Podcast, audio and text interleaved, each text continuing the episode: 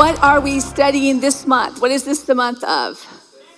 Steadfast, yes. And nobody really gets excited about this word, do we? It's like, it's not joy, it's not love, it's not, you know, all the good, good steadfast. You know, it's just the word itself means it's going to be work. It's going to be, we're going to have to put effort into it. I'm like, Lord, why didn't you make this a fruit of the Spirit? Something that will grow if I just plant the seed or, or make it one of the gifts of the Spirit. But no, this is something that we need to strengthen in ourselves. So we're going to talk a little bit about how Jesus did that. He is our example. And I always feel a little funny when I use Jesus as the example because we always have that thought in our mind, well, but yeah, but he was God. You know, we kind of file, I kind of file things away and yeah, but he was God, so sure he could do that. But he was also fully man, so we really aren't allowed to do that. So we're going to use him as the example today because of all of us, his story is what's impacted us the most. And what he had to go through is nothing like what any of us will be going through. So we are going to start with why we even need to think about being steadfast. Why is it something that we have to consider? Why are we spending a whole month talking about being steadfast? I was thinking about this. I remember one of the things that Paul said to his disciple Timothy. He said, Look, make sure, hold on to your faith. Be steadfast in your faith, in your confession, in your belief. Because the people that don't, the people that do not persevere, the people that are not steadfast, in their faith. Many of them, it says, have shipwrecked their faith. And, and I'm thinking about shipwrecks. It's like, you know, you can either run aground or you can run over a rock in the water, whatever. But being steadfast in our faith is important to persevering to the end because we want to live our entire life faithful to God. We don't want to just give up right before the end. So, steadfastness, unwavering dedication to the right thing is what, we, what's what we're going to look at this morning. And uh, just very quickly, what is the difference between being steadfast and being stubborn? Because they're very, very close. And I want to say hi to all of you online this morning and remind you that you are not spectators if you're online, you are participators with us. So feel free to clap, shout amen in your homes because you are participating with us this morning. You are part of our family. So, the main difference between someone that is stubborn, an attitude of stubbornness, and steadfastness is someone that is stubborn. And I um, realize that when you look at qualifications for a deacon or qualifications for an elder, one of those qualifications is he must not be a stubborn person. And that seems like, oh, you know, of all the things you could say, why would that be so important? But then I was, I was thinking about the difference in being steadfast and a stubborn attitude. That is someone that cannot be reasoned with. You can give them true and honest and logical reasons why the course that they're on, the path that they're on, the attitude that they have is not the right one. That they need to adjust that. They need to change their course. They need to, and the stubborn person will refuse to change course in spite of all good counsel, in spite of what they uh, uh, hear and are told. So there's a difference in being steadfast. And what we want to do this morning, what we want to look at this morning, is an unwavering allegiance to God based on what the scripture says. That's what we want. And Jesus is our perfect example. Now, I'll, I'll start with how embarrassing it is if we don't work on being steadfast. If you fail under pressure, your strength is what? Is small. If you fail under pressure, another translation says, if you faint in the day of adversity. So when chaos comes, when trouble comes, when something unexpected crashes through your door and you fall apart, you don't run to the Father, you don't have a plan, you have not strengthened yourself to keep moving forward, to keep trusting God, to keep believing for the best. It says here, it doesn't say you're a loser, you're whatever, it just simply says your strength is small. And man, I can see that just in the natural. okay, full disclosure, I in my mind, I think I'm like this really athletic person, or, I, or I'm a runner. I even have all these running shorts. I've not run a mile in my entire life at one time, but I think I fancy myself I'm a runner because I can wear. It's ridiculous, and so lately, so no, I so I've resorted to walking. Yeah, anybody can walk, right? Put on a pair of shoes and go. But it's like so I had my husband, and I was going to have a little rabbit up here and do this every time I gave an example, a little money trail, but I won't do that. So, so lately I've told Mark, honey, can you, Jesus, take the wheel. Can you follow behind me in the golf cart in case I get halfway around and I have to stop for some reason, or I can't make it all. So he there's not even a gear for how slow he's going because he's got to be behind me. If he got in front of me, he's like, I can smell the fumes. You have to stay behind me. Oh, it's ridiculous. And all I can think of in this scripture is my strength is too small. No matter what I think in my head, no matter how I think I, whatever, ladies, we could have a real conversation about this if the men weren't here, but we will continue on. My strength is, is, is small. I want to do it, but when I'm faced with Okay, you're, you know, half a block from home. Pick me up in the golf cart, honey, come get me. My strength. And the truth is, the reality is, if I faint in adversity, I'm just, I'm just weak. I need to strengthen myself. So there's hope there. It gives us direction. So let's continue. Um, and one of the reasons we're studying being steadfast is because when we see what Jesus went through, and we know that as he was in this world, so we shall be, we understand that opposition will come to our life. And we understand that when we make a stand for God, when we say that we are following Christ, we are a disciple, we know that opposition will come. We know that hatred will come. We know that offense will come because all of these things came to our Lord and Savior. So we follow his example in how we deal with this. So we're going to continue on. Pastor Peter, uh, yes, started last week on the book of Luke. So I'm going to go to the ninth chapter, and this is a huge, long chapter.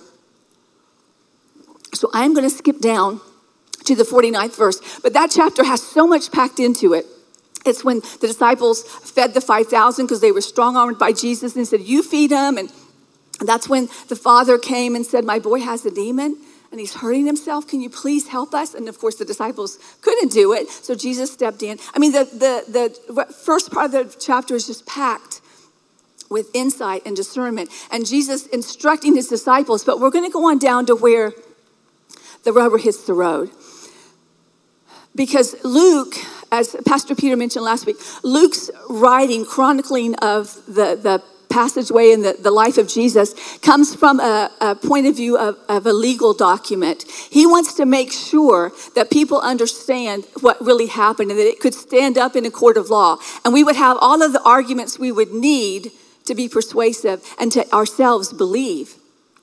So he says some things in the last part of this chapter that you won't find in any of the other gospels because he's looking at it. They all have a different viewpoint. And of course, you'll notice also he was a physician, so you'll notice more stories of healings in his gospel than the others because God uses our personality, he uses our gifting, he uses our natural bent when he's when telling his story. So we get to uh, this this verse, and we'll just start here because it was so long. John answered and said, Master, we saw someone casting out demons in your name, and we forbade him because he does not follow with us. I just picked that place to start. It's out of, out of nowhere. But it just reminds me that we're not going to be perfect followers. We're not going we're going to, we're going to get jealous. We're going to be, he's not in our camp. They're of the other camp. They're not with us and, and how Jesus handles all these things. But these disciples are so reassuring because they're, they get jealous, they get angry, all the things that possibly you might feel in the course of your lifetime. And we can see that Jesus still used them. So here's his response Jesus said to him, Don't forbid him, for he who is not against us is on our side. We could take a whole sermon on that, but we must press on. Now it came to pass when the time had come for him to be received up that he steadfastly set his face to go to Jerusalem. This is a really important verse from this point on, uh, up until this point in Jesus' ministry, his home base had been in Galilee. But now we see a turning. The cross is before him, and now his home base will be he's going to Jerusalem for the last time. So there is a, a resoluteness that comes on him because of what is uh, before him. And of course, the disciples have no idea. He tries to tell them some things, and then some things, the scripture says it's purposely hidden from them. So, you know, I don't think I would have even been as astute as they were. But something is changing here. And part of what is changing is, is his resolve. Now, of course, he was always the Son of God. He always intended to do these things because that's why he was sent to live among us. But now it's here. You know, the, the, the mortgage payment is due. It, you know, the, it's time to go to the doctor. I mean, it's, it's, it's the time now. Disciples still have no clue. But he, in himself, he has to be resolute. And when Luke records this verse, he is reminiscent. He's remembering what the prophet Isaiah said 700 years before Jesus is walking the earth. And this is one of the things that I truly love about the Bible. No other book contains prophecies hundreds and thousands of years that are fulfilled that many years, centuries later. I love the continuity of the Bible. So when it says the time had come for him to be received, it meant Jesus knew it was time for his suffering, for his death, for his burial, for God to resurrect him, and for the, him to ascend. That's what it means when it said the time had come for him to be received up. So I'm going to refer back to Isaiah because it's astounding to me that Isaiah could prophesy so accurately what Jesus is now in this very week when this was written walking out. It says, I offered my back to those who beat me, my cheeks to those who pulled out my beard. I did not hide my face from mocking and spitting. Because the sovereign Lord helps me, I will not be disgraced. Therefore, I have set my face like flint, and I know I will not be put to shame. He is so trusting in his Father that all he's about to walk through will produce what God has promised. And I was telling the early service or the 10 o'clock time that we have that when I was growing up, this was one of the verses that I had memorized as a child because I was fascinated with the, with the imagery of flint, of, of Jesus' face being so resolute that it looked like hardened rock. Because when, when we were growing up, it was in North Carolina in my formative years. And my mother, because there were six children, my mother would send us all outside. We lived in the country, it was very rural and she would lovingly lock the door behind us because we'd keep coming in and out all day long for water. And she would make sure we had a hose to drink out of. Yes, yes, you gotta love her. She was wonderful. And we would, so we would just be left to our own devices. You know, we would roam. We would just roam everywhere. But our delight was when we found Indian arrowheads. Did, have any of you here ever found an Indian arrowhead? I don't know what they call it now, Native American something or others. Let me see your hands. Okay, isn't it a delight when you uncover one? You feel like you found a piece of gold because you know it's from another civilization, another culture, centuries ago. And I would hold on to that like a treasure. And I don't know what I did with all my Indian arrowheads. A lot of them were broken pieces. You could only see the spear of it, or part of the uh, part of the Christmas tree shape would be cut off. But it was a treasure. But it, it, it resonates with me because it was, it was so hard. It was stone. And so when I think about Jesus was so resolute, so steadfast, that his face was hard like this because he was determined. I, I can hardly understand the depth and the gravity of that, but I love the imagery of it. I love the comparison of it. So let's go back. He sent messengers before his face. That just means he sent a team on ahead of them. And as they went, they entered the village of the Samaritans to prepare for him. Now, Jesus is with a, a, large entourage of people. You know, everywhere he went now, people were following him. So he, out of courtesy, sent a team ahead to say, Look, we're coming. We're large. We're in charge. You know, we're going to need food and lodging and, you know. And it's funny because Jesus knew how they would be received, but he did it anyway. So we sent this team on ahead to say, We're coming out of a courtesy. Prepare for us.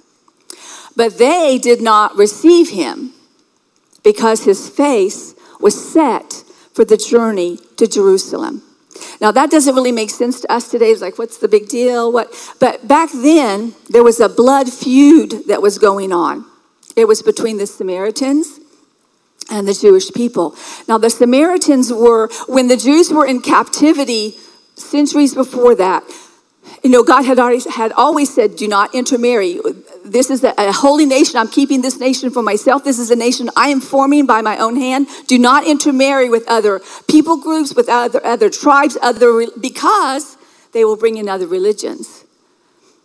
And I'm a jealous God. But the Samaritans were the, were the descendants of the Jews that intermarried over the centuries. And as a consequence of them intermarrying, they introduced new forms of worship. So they have now married Judaism with paganism. They introduced their own things that God said, I, I can't have any part of that. That's not. And they even had their own mountain where they worshiped instead of Jerusalem. So the Samaritans did not like the Jewish people. And the Jewish people would typically go around the east side of the Jordan River to avoid going through Samaria. So I, that's why I find it so interesting that Jesus just purposely went that way because everybody else would go around just to miss this offense that they knew were, was coming. And when Jesus said, no, I'm, I'm going on to Jerusalem to worship. This was an offense to the Samaritans. That's why they didn't receive him. That's why they said, Well, just keep on going. You're not staying here. We're not going to welcome you. We're not going to offer you hospitality. Just keep on going. So that was kind of what that verse is about. But when his disciples, James and John, saw this, you got to love them. I mean, come on. Lord, I, I see personalities in this church, and this is exactly what you would say. Mark Matuzak, you know, you'd be going, let's call down fire from You know you would. Sir, I love it, though. I love it. I wish I was more like that. But Lord, do you want us to command fire to come down from heaven and consume them? Just as Elijah did, because he they remembered the Old Testament when Elijah, and man, those people were burnt to cinders, and they wanted to do that here. They wanted to do that. They wanted retribution. They wanted vintage. They were offended that they weren't received. And I got to tell you, we are going to not be received by a whole lot of people.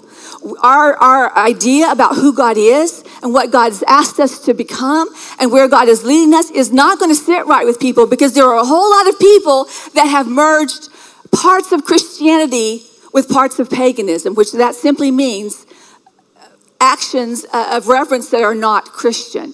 There's a whole lot of people that blend New Age philosophies and, uh, uh, and, and all kinds of theories with Christianity, and they will be offended when you can't hold with that. When you can't go along with that, you can, be, you can be their friend, you can love them, but you cannot walk in agreement with that. And there will be many people that will be offended by you. So the disciples rightly are going, they can't do this to us. Do they know who we are? And what does Jesus say? Once these disciples were getting rebuked right and left, it's really quite hilarious. If you go through and count how many times Jesus is fussing at them, and for everyone that thinks Jesus is so meek and mild, he just wouldn't hurt a flea, he is. I love him. Love him. Okay, you don't know what manner of spirit you are of. He's saying, guys, you don't even know. You are now being influenced by Satan. You don't even know it. The spirit that you're moving in that says, just smoke them all. That's not from God. That's not from me. That doesn't come from me. For the Son of Man did not come to destroy men's lives. He didn't come to destroy men's lives, but to save them. So they went on to another village.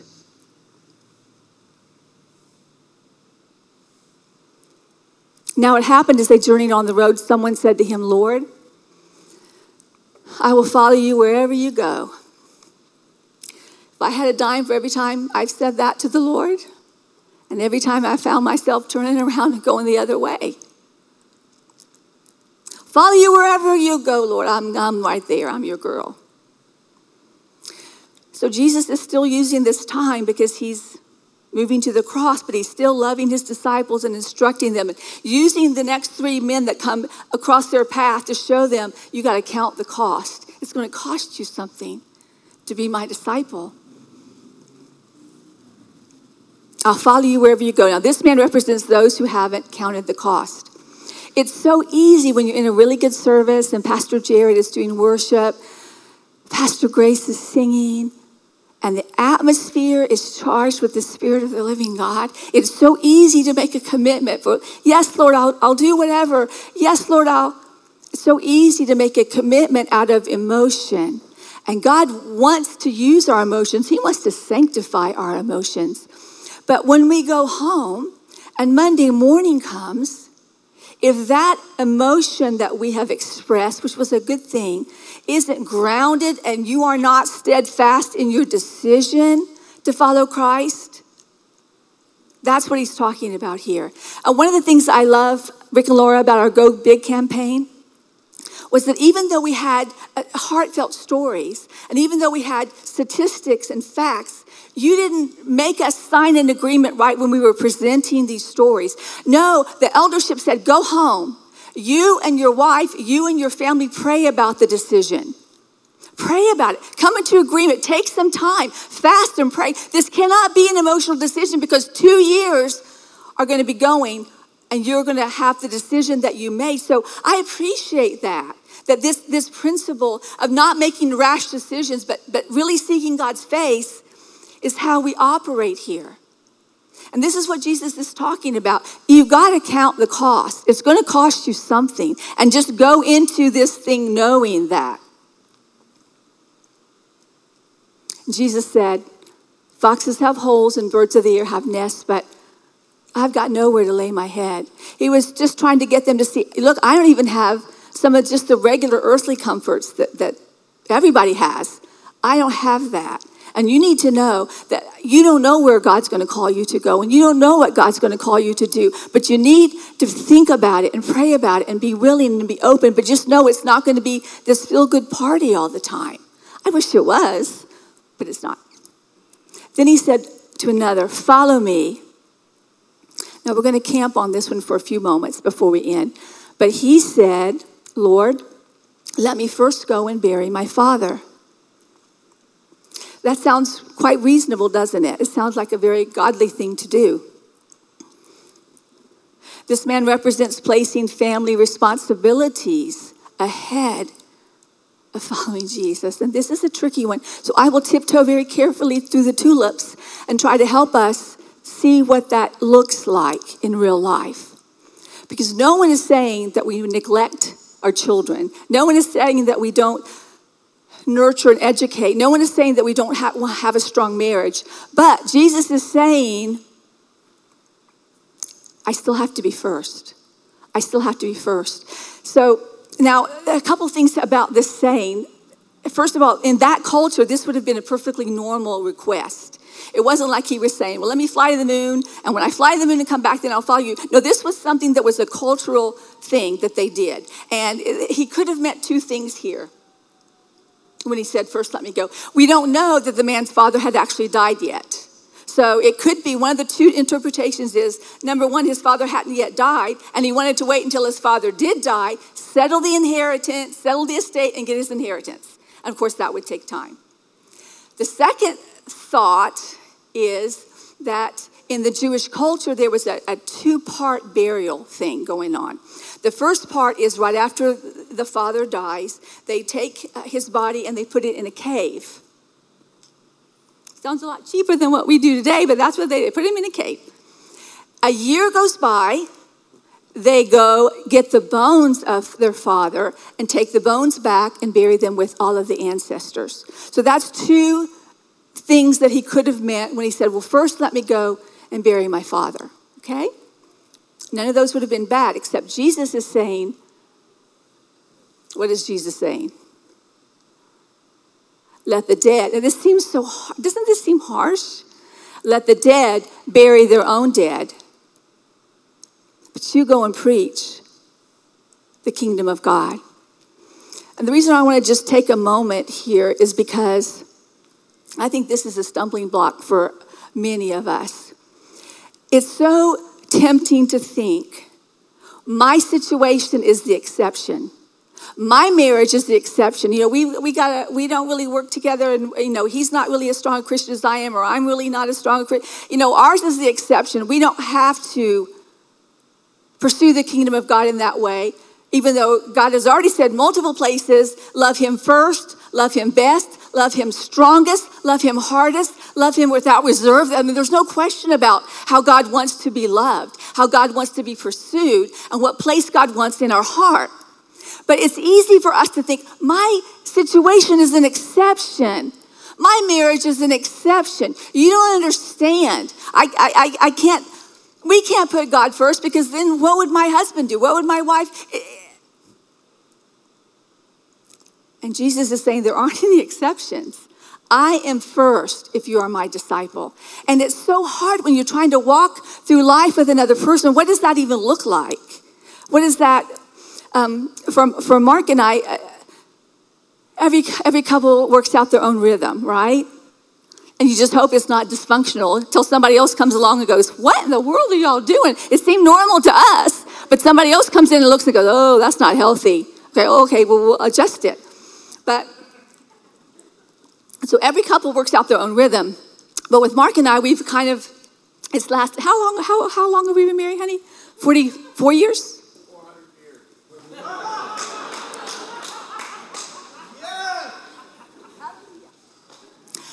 40, 40 something, 44? 40, okay. a long time. Almost a half a, half a century. You're to have to take me on a trip somewhere when we've been married 50 years. Lord have mercy. Anyway, a long time. Wow. Start saving is what he needs to be doing. Okay, but Mike McCubbin will give you a call later for our savings plan. But we kind of decided what works for us is that we, and, and, I have to say, in the first few years of our marriage, we didn't do this, but now we do because we're smarter. We, we generally do not make a decision unless we're both in agreement. Now you think, well, the husband's the head of the house. He should, well, that's true. But if it's really a word from God, God will tell me as well. So there's no reason for us not to be in agreement. We have done a few things over the years that we weren't in agreement on, and neither one of those two times worked out well. So we just learned. So, but back before I was as smart as I am now, we, the church, I'll just say 20 years ago, might have been 25. There was a couple in our church. None of you would know them. Don't be trying to think who I'm talking about. Anyway, the wife um, develops cancer and she's deathly ill. She'd been sick for a little while. They had a small child. It's a terrible situation. Just, you know, you feel for the whole family. This went on for a while, and the husband came to the pastor, who was Mark, and said, um, my wife wants to go to Mexico for some kind of unapproved treatment um, that, that she can't get here. And would you take my wife to get these cancer treatments? And I'm, I don't know what I'm thinking. I, I, I'm really embarrassed to tell you what I was thinking because now it sounds, saying it out loud sounds so selfish. But I didn't want him to do it. I'm thinking, you're the husband. You thinking to myself, of course. You're that, you take her. It's your wife. I mean, you. And Mark's like, I, I really think I should. And of course, that just made me get more hot under the collar because I'm thinking, honey, you're going to have to, some places you're going to actually have to physically carry her. She was so close to death. And then I would get frustrated with the husband that he didn't even, it's just a whole thing. You just, you can imagine. So we were not in agreement on this and he was determined that he should do this. So um, the Lord just had to speak to me, which he, he just has to, he just, I have to, and I would love to say, I would love to hear it from my husband, and that settles it. But there are some things I have to hear from God for myself.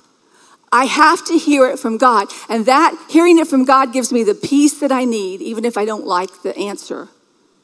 So the Lord told me one day, after discussion was going forward, Crystal, that's ex- this is exactly what he said to me. He is my servant first, he's your husband second. And that, that settled. If that didn't settle it for me, I was now rebelling against him, not against him. Do you, under, you, do you see that? And so, why this, why this situation, let the dead go buried, why this can get all wrapped up is it, when it comes to family dynamics, it's easy to insert our situation and go, but I don't have to follow God because I've got kids. I don't have to be fervent for God because my husband and I, we, we got to work on our marriage. I don't have, there's always a reason why we have to go and bury our dead. But Jesus didn't let him get by with that. He, in effect, was saying, Let people that don't know me, let people that don't have a relationship with me, let people that don't know who I am, let them take care of that, and you follow me. So for us, it works if we're both in agreement, and if that doesn't work, then we have to hear from God. And He has always been faithful. That's happened over and over. He will talk to you, He will give you the assurance that you need if you just ask Him. And the same way with our children. This is the hardest line to walk because we love our children. We want to nurture them and do all these things from us, but they cannot handle the weight of being the center of our universe. They cannot do that. They can't handle the weight of being the center of the world's universe that we as parents tend to make them. The same with your marriage. He cannot sustain the weight of you going to him for everything. He, you need this. It's like the song we sang today. Run to the Father. Fall into grace. I need, my heart needs a surgeon. My soul needs a friend. There you go. And I, when I think of all the things that I've had conversations with God about that I never had to bother Him with, because God is the only one that can take it. That level of insecurity, or that level of, of vanity, or that level of humor, whatever, He is the only one whose shoulders are broad enough to carry my every care, my every concern, my every butterfly thought that goes, I can run to Him every moment of the day, and he'll say, Come. He doesn't get tired of me. He doesn't go, Oh my God, this woman. He's just like, He loves us running to Him.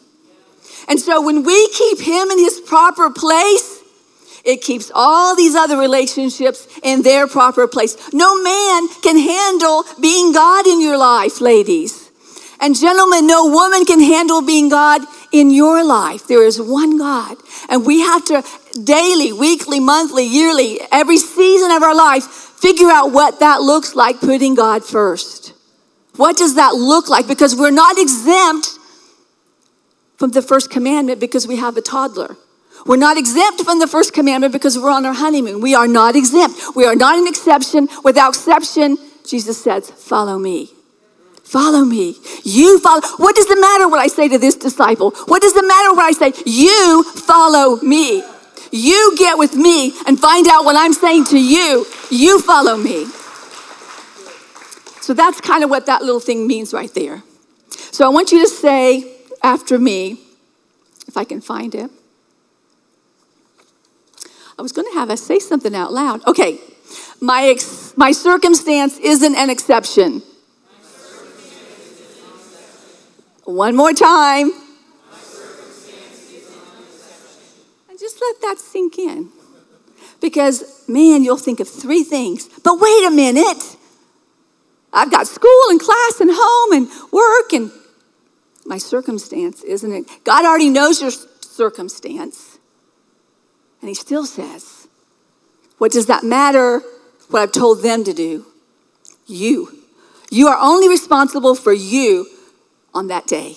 You follow me. There's no exemption from that. You follow me. All right, we will continue and finish up.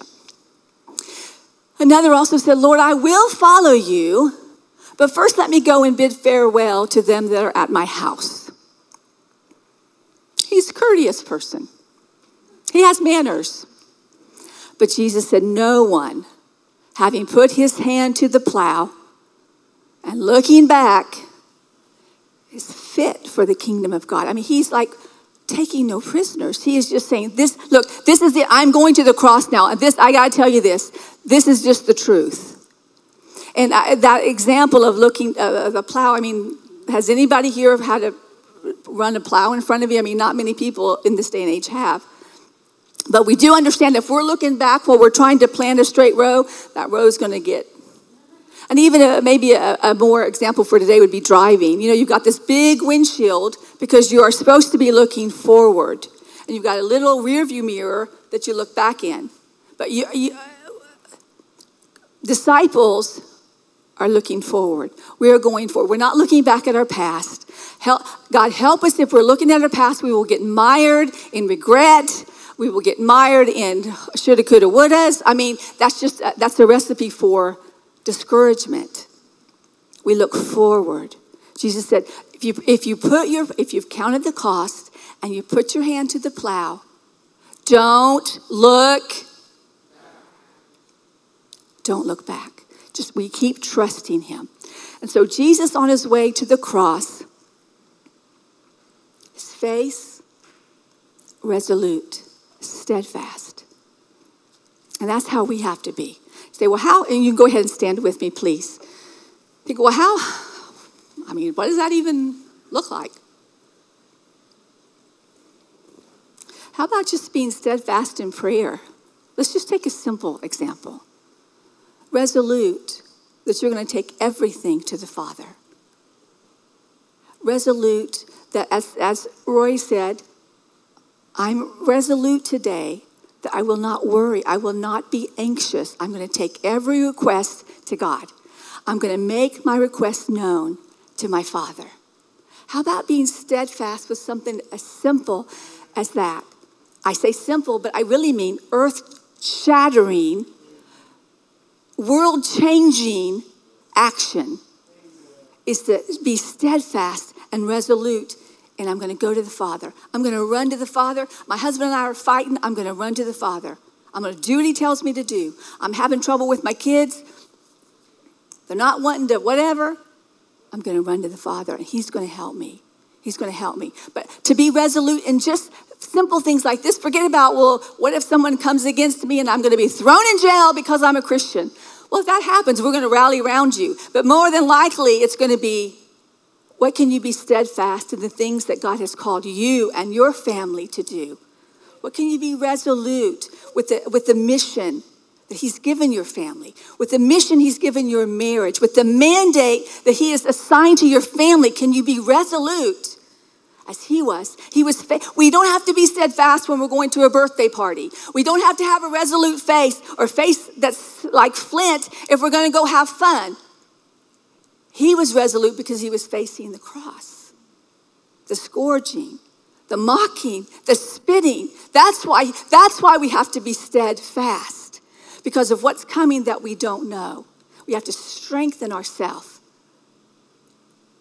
to be steadfast. Amen. So let's pray.